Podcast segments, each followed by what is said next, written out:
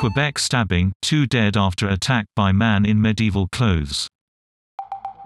Police confirm at least two people have died and say they have arrested a man in his mid-twenties.